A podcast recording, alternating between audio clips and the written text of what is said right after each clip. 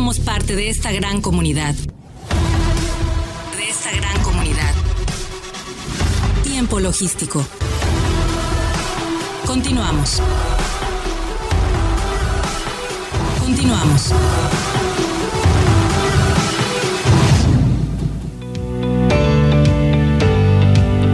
Bien, bien, pues estamos aquí de regreso en tiempo logístico y vamos a seguir con esta eh, pues programación del día de hoy. Y bueno, vamos a hablar de la crisis logística en China con Armando González, el CEO y founder de la empresa Movie to Trade, a quien ya lo, ya lo tenemos enlazado. Ya lo tenemos enlazado y le damos la más cordial bienvenida. Adelante, mi querido Armando. Sí, eh, eh, parece ser que hubo ahí por ahí un detalle, pero ya lo estamos enlazando. Eh, ya tenemos aquí parte de toda esta información que nos va a compartir de la crisis logística en China. Son temas bien interesantes que nos comparten, pues, este gente que tiene mucha experiencia en toda esta, en este campo, en esta área, en donde asesoran a una gran cantidad de empresas logísticas a nivel internacional, en Latinoamérica, en Argentina, en Brasil, en, en España, aquí en México. Armando González es un... Eh, ¿Qué tal, mi estimado Francisco? Yo muy bien, ¿tú qué tal? En la materia de todo el tema de asesoramiento para la, eh, la logística, para la planeación. Tiene mucha expertise, tiene mucho conocimiento al respecto, ya ha participado con nosotros y bueno, en este momento eh, va a participar para podernos platicar todos estos temas que, que, él tiene dominado. Ya lo tenemos enlazado a Armando González. Adelante, por favor. ¿Qué tal, mi estimado Francisco? Yo muy bien, ¿tú qué tal? Qué bueno, me da mucho gusto que estés dispuesto a platicar toda tu experiencia, que veo que ya eh, tienes una gran expertise en toda esta materia de la logística y digo, en diversos temas, eres un representante digno en nuestro país para poder eh, compartirnos toda esa expertise que tienes. ¿Qué nos puedes compartir con relación a esta crisis? Tecnologías muchas veces experimentales, mi querido Omar, sí, sí, y entonces tenemos que estar adaptándonos a ellas, modificando y a ver eh, con cuál de todas nos, nos casamos para poder invertir en algún, en algún un programa un poco más interesante para eh, poder hacer todos estos enlaces a nivel internacional, que bueno, siempre es importante tener un respaldo eh, para, para poder es que La, radio es una frecuencia, el internet es otra, el, unirlos, la telefonía es otra, entonces hay un esfuerzo detrás impresionante. Sí, es, es, es, indiscutible, pero pues ya lo tenemos aquí enlazado, me dicen acá eh, eh, que ya está listo. Eh, mi querido Armando, bienvenido a Tiempo Logístico. ¿Qué tal, mi estimado Francisco? Yo muy bien, ¿tú qué tal? Qué bueno, me da mucho gusto que estés dispuesto a platicar toda tu experiencia, que veo que ya eh, tienes una gran expertise en toda esta materia de la logística y digo, en diversos temas, eres un representante digno en nuestro país para poder eh, compartirnos toda esa expertise que tienes. ¿Qué nos puedes compartir con relación a esta crisis logística que existe en China? Todos sabemos todo eso, ese tema tan complejo y eso que ha dado a la logística de todo el mundo, a todo, eh, todos los que tenemos eh, pues injerencia en todo el tema logístico, sabemos lo complicado que es y las circunstancias que eh, pasan en China, pues reflejan posteriormente en el resto del mundo. En este caso, ¿qué nos puedes compartir al respecto, amigo? Pues mira, uno de los de la crisis logística que hay en el mundo, el problema de la cadena de suministros, viene ocasionado por, por varias cosas, ¿no? Principalmente lo vamos, si quieres, lo partimos en, en los temas que tenemos que, uno tiene que ver con China, que es ahorita de los principales las principales afectaciones que tenemos en el mundo. Sí. ¿Por qué? Bueno, China, desde el, en el inicio que empezamos con el tema del COVID, vino a ponernos ahora sí que, más bien, a que todos supiéramos que existía una cadena de suministros, porque antes nadie sabía que había una cadena de suministros. Y esto pasó porque a final de cuentas nos empezaron a faltar cosas y resulta que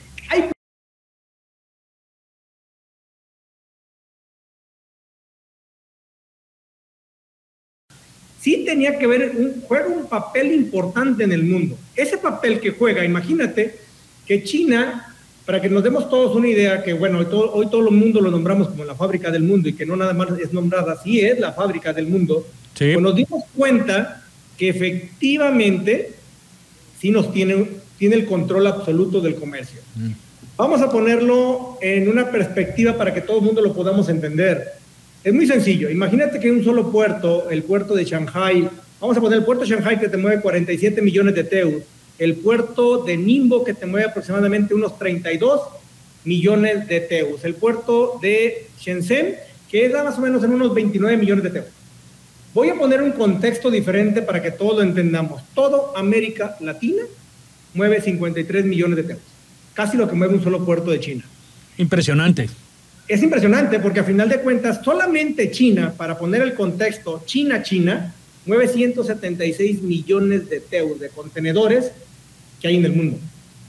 O sea, 176 millones de contenedores y darnos, para verlo una perspectiva todavía más chica, imagínense que el puerto de Manzanillo, que es la principal entrada de los productos de China a México, el puro puerto mueve 3.4 millones de teus. El puro puerto de Shanghai mueve 47 millones de teus. O sea, nos damos cuenta de esto. ¿Por qué lo comento bajo, este, bajo esta perspectiva? Porque a pesar de que ya estamos más avanzados en temas de COVID, ya sabemos qué hacer, por dónde ir, pues nos está pasando que el día de hoy China sigue teniendo políticas de cero COVID. Y esas políticas de cero COVID vienen a afectar al mundo. ¿Por qué? Ellos han cerrado puertos como el puerto de, de Shenzhen, que termina con 29 millones de teus, el puerto de Ningbo, que es el tercer puerto más grande del mundo con 32 millones de teus, y hoy estamos con un puerto de Shanghai, el cual de cierta manera no está cerrado, pero sí paralizas el tema de fábricas, paralizas el tema de la gente y paralizas el tema de la movilidad porque los camiones no circulan de manera, de manera normal. Ah, ah, perdóname por interrumpirte. Eh, eh, lo que está pasando en este momento en Shanghai, eh, ¿lo ves como un colapso o como un momento de crisis y que se sigue distribuyendo mercancía por ese cierre que tuvieron momentáneo? A ver, son dos cosas. Sí lo veo como algo que nos viene a afectar, sí lo veo como un, desabastecimiento en el mundo con ellos. Seguimos con problemas en la cadena de suministro. Todos creíamos que este iba a ser el año donde la recuperación iba a estar al 100. No lo veo. Entendamos que la cadena de suministros, el principal problema termina en una cartera. Todas las empresas que importan o exportan hoy necesitan tener más inventario físico en sus bodegas. ¿Por qué necesito más inventario? Porque no tengo el suficiente inventario para cubrir esa falta de producto que tengo. Entonces, hoy invierto más dinero para vender lo mismo. Entonces, ¿qué pasa? Flujo de efectivo, yo tengo que estar metiendo. El problema más grande, imagínate. Pero es la única manera de que se puedan preparar las empresas para seguir respondiendo a sus clientes. No hay otra, no tienes otra, no hay otra alternativa. Claro. La alternativa número uno es tienes que crecer tu inventario o obviamente trabajar sobre pedidos. El problema del sobrepedido es que si alguien sí tiene su inventario, te va a quitar a los clientes. Desde luego. No hay, no hay de otra. O sea, y obviamente los puertos están jugando otro papel. ¿Por qué? A pesar de que tenemos esta problemática de que ahorita, por ejemplo, en Shanghai hay parados afuera más de 400 barcos esperando a ser descargados. Imagínate, no te estoy hablando de 5 o 6 barcos, ¿no? 400 barcos a ser descargados. El 22 de abril teníamos 500 barcos esperando a ser descargados. Hoy tenemos 400. Es un problema. Ok. Ese problema Imagínate que Shanghai anteriormente descargaba un barco en tres días, en promedio. Hoy estamos en seis días. Tiene el doble de tiempo para descargarte un barco. Seis días, ¿va? Imagínate que ese contenedor va viajando, ese barco viaja y llega a Long Beach y de Long Beach se tardan ahora otros tres días más. Ya lleva seis días de retraso el barco. Ese mismo barco baja a Manzanillo y Manzanillo se tarda otros tres días en meterlo a puerto de atraque. Ya llevamos nueve días. ¿Qué está pasando en el mercado mundial? Un barco pierde uno o dos viajes al año hay una afectación en dinero, ¿estamos de acuerdo? Claro. Claro, ¿quién lo paga? Los usuarios. Por eso los precios marítimos se han ido al cielo. Porque estamos pagando los viajes también que están dejando de hacer los barcos. Y si a eso le sumo que los puertos como tal hoy se han ralentizado y obviamente empiezan a generar un caos internamente en las ciudades, que es el caso también de Manzanillo, ¿estamos de acuerdo? Claro, claro. De Long Beach. ¿Por qué? Porque los puertos hoy no tienen la capacidad suficiente para poderle hacer frente a las mercancías que están llegando. ¿Tú, tú le sugieres a las grandes empresas eh, que eh, diseñen nuevas cadenas de suministro, que utilicen una diversidad y no se enfoquen evidentemente en un solo puerto, que utilicen divers, una diversidad para que, eh, que generen, diseñen cadenas de suministro diferentes? Yo creo que sí, hay una cadena de suministros diferente, pero más allá de la cadena de ministros diferente, yo creo que tenemos que empezar y empezar a ver a nuestro próximo China. Hay que entender que México es un próximo China. México tiene la, ventaja de estar al lado del principal consumidor que hay en el mundo, que es Estados Unidos. Que tengas voz de profeta, amigo. Es que la voz de profeta no debe ser mía, debería ser toda la gente que está claro. Hoy deberíamos de estar poniendo fábricas en América Latina para poder abastecer los mercados. Hemos nos hemos dejado de depender de un solo país. Es el país que nos estamos viendo, tiene China. China le da una gripa. Necesitamos demasiados incentivos. La industria en México necesita una gran diversidad de incentivos que, para poder generarse y, volverse eh, una potencia en ese sentido, ¿no? Definitivamente, obviamente, ¿qué pasa con China? Pues China tiene, unos, tiene, tiene unas zonas económicas preferenciales, que eso es lo que hace que haya detonado ese mercado y lo que hace que China haya crecido en 37 años lo que ha crecido. Se ha comido el mundo en 37 años. Ni siquiera estoy hablando de 100. Tiene 37 años en posicionarse, de ser el, el país de la sexta potencia a estar ahorita en la primera, segunda potencia peleándola. ¿Por qué? Porque tienen un modelo de negocio apostándole a 50 años. Nosotros nuestros modelos de negocio son cada 6 años. Cada que hay un presidente, el otro quiere hacer algo nuevo. Entonces, o avanzamos o nos atrasamos, pero siempre es un pleito. Y eso no es más México, esta es América Latina. El avance realmente lo vemos cuando alguien se pone las pilas o, o, o alguien agarra una continuidad. Pero como más allá de tener una continuidad es tumbo al otro, pues obviamente el freno económico viene muy fuerte. Y eso hace que nos sigamos colgando de otros países. Países que creemos que son muy baratos, como China, pero que hoy la mano de obra es igual a la que tenemos aquí en América Latina. Ahora, Armando, en ese sentido, eh, eh, el volumen de tráfico tiene que engrosarse, tiene que ser más grande para que puedan tener ese abastecimiento eh, de la continuidad de la producción de las empresas, de hacer como ajustes de producción. Unas ajustes de producción, hoy obviamente tenemos que estabilizar la cadena. Sí. Eh, me queda claro que ahorita, por ejemplo, lo que ha pasado con los chips, ¿no? Todo el mundo conocemos el tema de los chips, no hay autos porque no hay chips. Me queda claro, y hoy todo el mundo quiere hacer fábricas de chips. Estados Unidos va a montar su fábrica de chips. Es una oportunidad para México. México quiere su fábrica de chips. Sí. ¿Por qué? Porque dependemos de dos países, uno que es Corea y el otro que es Taiwán. Solamente Taiwán te produce 70% de los chips que hay en el mundo. Dejamos que otro país igual controlar el mercado. Pero en el momento que yo pongo una fábrica de chips, Estados Unidos otra, Alemania otra, eh, Rusia otra, todo país quiere tener fábricas de chips. Ok, ¿qué va a pasar cuando el mercado se estabilice? Sobre producción de chips. ¿Qué hago con los chips que sobran? Y ahí viene el segundo problema. El problema es que está mal distribuida la producción, ¿sí me entiendes? Claro.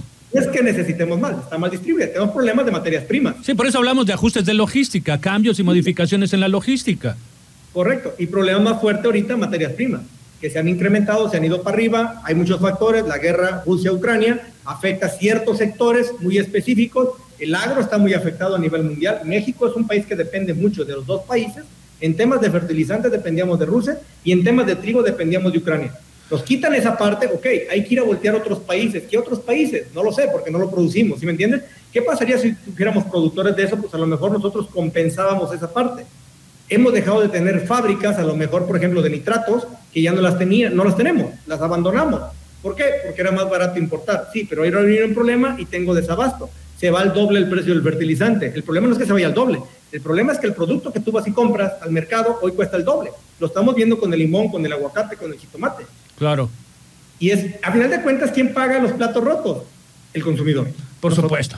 Por supuesto, este es un tema realmente de diseño, de diseñar, eh, hacer arquitectura de la logística para que la cadena de suministro, suministro tenga eh, pues una asesoría más profunda, en ese sentido, promoverte personalidades como tú que tengan toda esa capacidad para poder eh, asesorar a las grandes, eh, a las empresas tractoras en este sentido, para que puedan impulsar y diseñar esas nuevas cadenas de suministro. Pero se necesita de una arquitectura en la logística para que puedan adaptarse a estos cambios. Es, son retos a los cuales quizás no estábamos acostumbrados en esa proporción, pero a los que nos tenemos que ajustar en este momento. ¿Estás de acuerdo? 100% y sabes que vivimos en la nueva era, en la era de la adaptación y algo que, que, a mí en lo personal no me gusta y lo tengo que decir, perdón por pisar callos. No, adelante. Hoy, por ejemplo, los puertos en el mundo, y vamos a hablar de los puertos mexicanos, ¿Sí? no se están adaptando a la velocidad del mundo. Estoy de acuerdo contigo. No, están a esa velocidad y estamos congestionando los puertos y estamos haciendo, estamos encareciendo incluso la exportación y la importación porque somos demasiado lentos en lo que hacemos. Y eso, esa lentitud genera costos. Esos costos los transmitimos y los pagan los usuarios finales. Acabas, de, acabas de tocar un punto súper importante, ¿no? Eh, yo no estoy, eh, yo no estoy en contra eh, de que Semar esté al cargo de los puertos en este momento.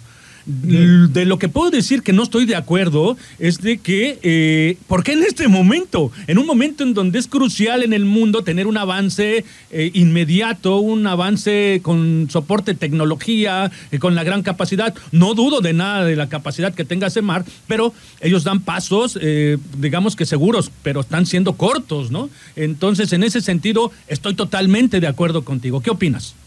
No, 100%. A ver, entendamos que hoy, hoy el mundo se está moviendo a través de la tecnología y a través de, de lo que son algoritmos de inteligencia artificial. ¿Qué, ¿Qué, pasa en los puertos de Europa? ¿Qué está funcionando? Están trabajando con inteligencia artificial. Imagínate que vamos a poner un puerto, Lázaro Manzanillo, el de Manzanillo. Sí.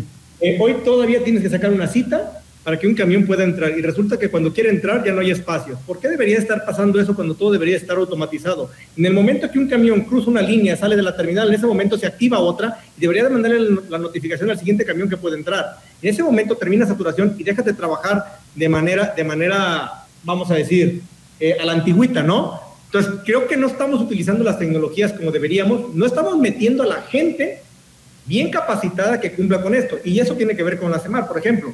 No creo que tengan ahorita, no la capacidad, ojo, no, no el conocimiento, la preparación para estar trabajando de manera tecnológica y estar a la altura de los principales puertos que hay en el mundo. Y creo que es algo, algo que deberíamos de estar trabajando porque estamos siendo un cuello de botella. Sí, indudablemente. Eh, creo que hay demasiado tema que podemos platicar contigo posteriormente, Armando. Eh, es interesantísimo la manera en que nos lo estás presentando, eh, pero a mí me gustaría que tú presentaras, bueno, ya nos queda muy poco tiempo, ¿cuáles son las opciones o las soluciones inmediatas que podemos tener como país en la logística para podernos adaptar a esta, pues, a esta nueva forma de hacer logística? Bueno, yo creo que hoy tenemos muchas facilidades también donde tenemos que empezar a ver como los recintos fiscales, recintos fiscalizados estratégicos. ¿Por qué? Porque el principal problema que hay en el mundo tiene que ver con dinero, flujo de efectivo. Porque yo necesito tener inventarios más altos. La gente, la única solución es tener inventarios más altos para poder cubrir con eso. Oye, Armando, Armando, pero ¿cómo le podemos hacer si en este momento el grueso de los importadores de nuestro país, sean mexicanos o no, eh, todavía no tienen perfectamente conceptualizado esa herramienta tan poderosa que acabas de comentar, que son los recintos fiscalizados estratégicos. aún todavía no saben que es una herramienta a su favor. Aún siguen pensando la, la, mayoría de los importadores que utilizar un recinto fiscalizado estratégico es pagar doble maniobra cuando no. saben todos los beneficios que tienen de menú y atractivo en, ellos. ¿Cómo podemos hacer para que los importadores, independientemente de aterrizarlo en programas como este que se especializan en esta materia o difundirlo de diversas maneras, eh, cómo podemos hacerle para que eh, eh, los importadores hagan conciencia de esto y, y utilicen esta herramienta tan importante y poderosa? Ok, voy a pisar callos otra vez, ¿va? Échale, échale. Ok, te voy a decir, la responsabilidad no se la dejaría a los importadores que exportadores. El importador lo que está haciendo el día de hoy es tratar de dar negocio a mucha gente para que pueda poner un producto al otro lado del mundo. Sí. Y para eso nos contratan. ¿Contratan a quienes? Perdón que se lo diga, agentes aduanales. Sí. La gente está capacitando a todos sus clientes de que es un recinto fiscalizado estratégico. No nada más con el hecho de verlo como una bodega, no. Es un lugar donde hoy puedo yo tener el valor de mi dinero parado. ¿Qué quiere decir eso? Yo no tengo que estar invirtiendo en impuestos entonces, hoy el valor del dinero juega diferente. Él debería estarlo explicando. El importador se está dedicando a hacer un negocio y queremos que él, el día de hoy, sepa de aduanas, de clasificación. Por supuesto. De, de recinto fiscalizado estratégico. Para eso contratan a los asesores. ¿Quiénes son los asesores? Señores agentes aduanales, operadores logísticos. Mira, estoy de acuerdo contigo y no. Estoy de acuerdo contigo y no, ¿por qué? Porque los importadores tienen la responsabilidad de tener ya un departamento de logística y que tengan toda la capacidad como para poderlos asesorar independientemente de tener su agente aduanal. Hay agentes aduanales que eh, están eh, creando eh, pues un negocio muy interesante y que también ya tienen sus recintos fiscalizados estratégicos y que ellos sí lo promueven. Hay agentes aduanales que se ponen a negociar con recintos fiscalizados estratégicos y que en conjunto hacen un trabajo, pero estamos hablando de la minoría. Es correcto, nomás que hay que entender que en este mercado hay tres tipos de industrias, ¿va? Sí. La industria, las grandes empresas, la mediana y las pymes y la pyme se divide también en tres. En las pymes vas a encontrarte con importadores que no tienen la infraestructura para tener un departamento de logístico y ellos trabajan con base a confianza y para eso contratan, obviamente aquí, a los agentes aduanales. Entonces, cuando yo me voy a las grandes empresas, estoy 100% de acuerdo porque incluso hasta tienen sus propios recintos fiscales ellos. Ay, hermano. yo me voy a la base, que es la, eh, la base de, que es decir, ok, tengo a todos los de abajo que no tienen ellos, una, ni a la gente que estudió comercio, porque no les da para pagarles. Sí, de acuerdo. De acuerdo. creo que falta educar mucho a ese importador y a ese exportador, porque esa es la gente que deberíamos estar incentivando, porque es alguien que viene de abajo y que quiere salir a romper el mercado, pero no puede porque le falta ese conocimiento. Oye, Armando, eh, perdóname por interrumpirte, porque ya tenemos que llegar a esta parte final de esta participación. Eh, mm, a mí me gustaría comprometerte al aire eh, para que tengamos una segunda vuelta con esto, dando soluciones, dando soluciones, opciones de solución a todo este conflicto que existe en este momento. Eh, eh, en, cuanto a la logística y a esos cambios que se tienen que generar para adaptarnos a estos tiempos modernos. Te invito a que nos coordinemos para que puedas participar nuevamente y podamos dar esa solución. Pero no te me vayas si no dejas tus datos, por favor, porque seguramente te va a escuchar algún empresario que necesite de tu asesoría. ¿Dónde te encuentran? Pues mira, yo estoy en todas las redes sociales, eh, en Instagram, Facebook, TikTok, YouTube, como Armando González M2. Ahí me van a poder localizar y obviamente, bueno, ahí estoy eh, hablando sobre todos estos temas a través de las redes sociales, ¿no? Perfecto, de verdad que estoy bien agradecido contigo. Esta colaboración para mí fue muy interesante y esperemos volver a contar contigo pues en un corto tiempo, mi querido Armando. ¿Te parece bien? Para sería un placer. Bueno, vaya, te mando un abrazo y un agradecimiento grande. Cuídate mucho, mi estimado. Hasta la próxima. Bueno, pues él fue Armando González, el CEO de Funder Empresa Move to Trade, eh, quien eh, pues nos deja todo este panorama muy abierto para otras participaciones. Nosotros vamos a ir un corte, Omar y yo vamos a regresar para platicar con el licenciado Alejandro Yescas. Él es especialista en aduanas y comercio exterior y directivo de Craftech. Vamos a platicar del reto de exportar a países en riesgos de guerra. Eso es un tema interesante, logístico, eh, que nos tiene preparado Alejandro Yescas y a quien lo vamos a recibir en el siguiente segmento. No le que está usted en tiempo logístico. Regresamos. Somos la voz del comercio exterior. Tiempo logístico. Tiempo logístico. Permanece con nosotros.